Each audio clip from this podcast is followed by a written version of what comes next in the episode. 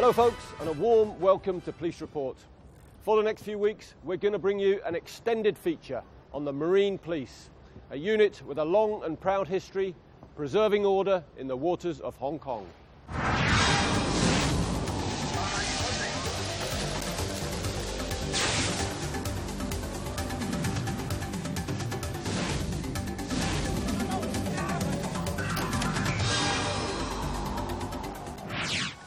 Marine Region is responsible for preserving order in the waters of Hong Kong, and one of its core businesses is to maintain the security of the sea boundary.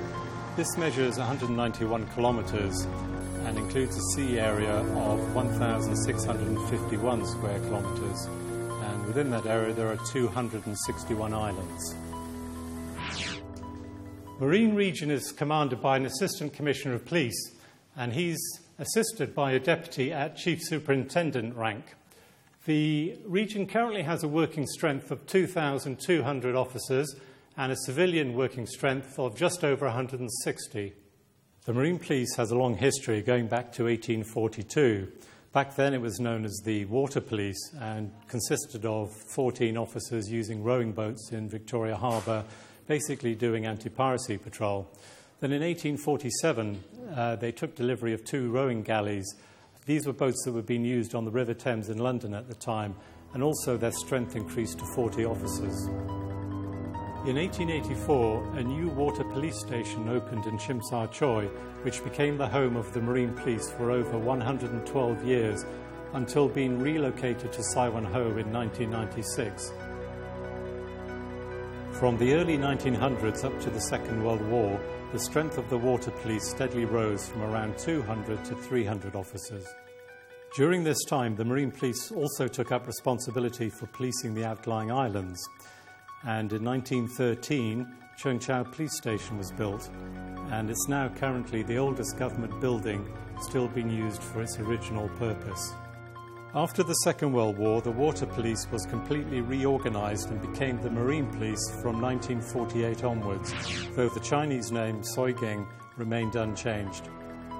The 1950s saw the introduction of the wooden 70 footers, such as these, which saw service until the mid 1980s when they were replaced by faster steel hulled patrol launchers. In the early 1960s, Operation Hazelmere was developed to deal with a major influx of illegal immigrants, and this led to a significant increase in police craft, with a concurrent increase in manpower to around 1,100 officers. In fact, wooden patrol launches were dominant in the fleet until the arrival of steel hulled vessels such as the 78 footers and Damen launches in the mid 1970s and early 1980s. In the 1990s, in response to an upsurge in high powered speedboat smuggling, the Marine Police converted five smuggling tai feis they had seized for law enforcement use. These were eventually replaced by purpose built high speed interceptors that are now nearing the end of their life and are due to be replaced soon. In 2002, static barge operating platforms, such as the one here, were introduced and there are currently a total of four barges in use in Deep Bay, Rocky Harbour, which is in Sai Kung, and Tolo Channel near the Plover Cove Reservoir. In 2007, the Marine Police started to take delivery of more modern and faster replacement craft under the Versatile Maritime Policing Response, or VMPR concept. The two main classes of vessel are the 45 knot medium patrol launch and the 50 knot divisional fast patrol craft. As you can imagine, maintaining the integrity, control and safety of the busy and bustling waters of Hong Kong is no easy task. Over the next few weeks, we're going to take a look at the daily work of the Marine Police, the investigation of serious and complex crimes at sea, as well as the fight against smuggling. Join us then, if you can. Bye bye.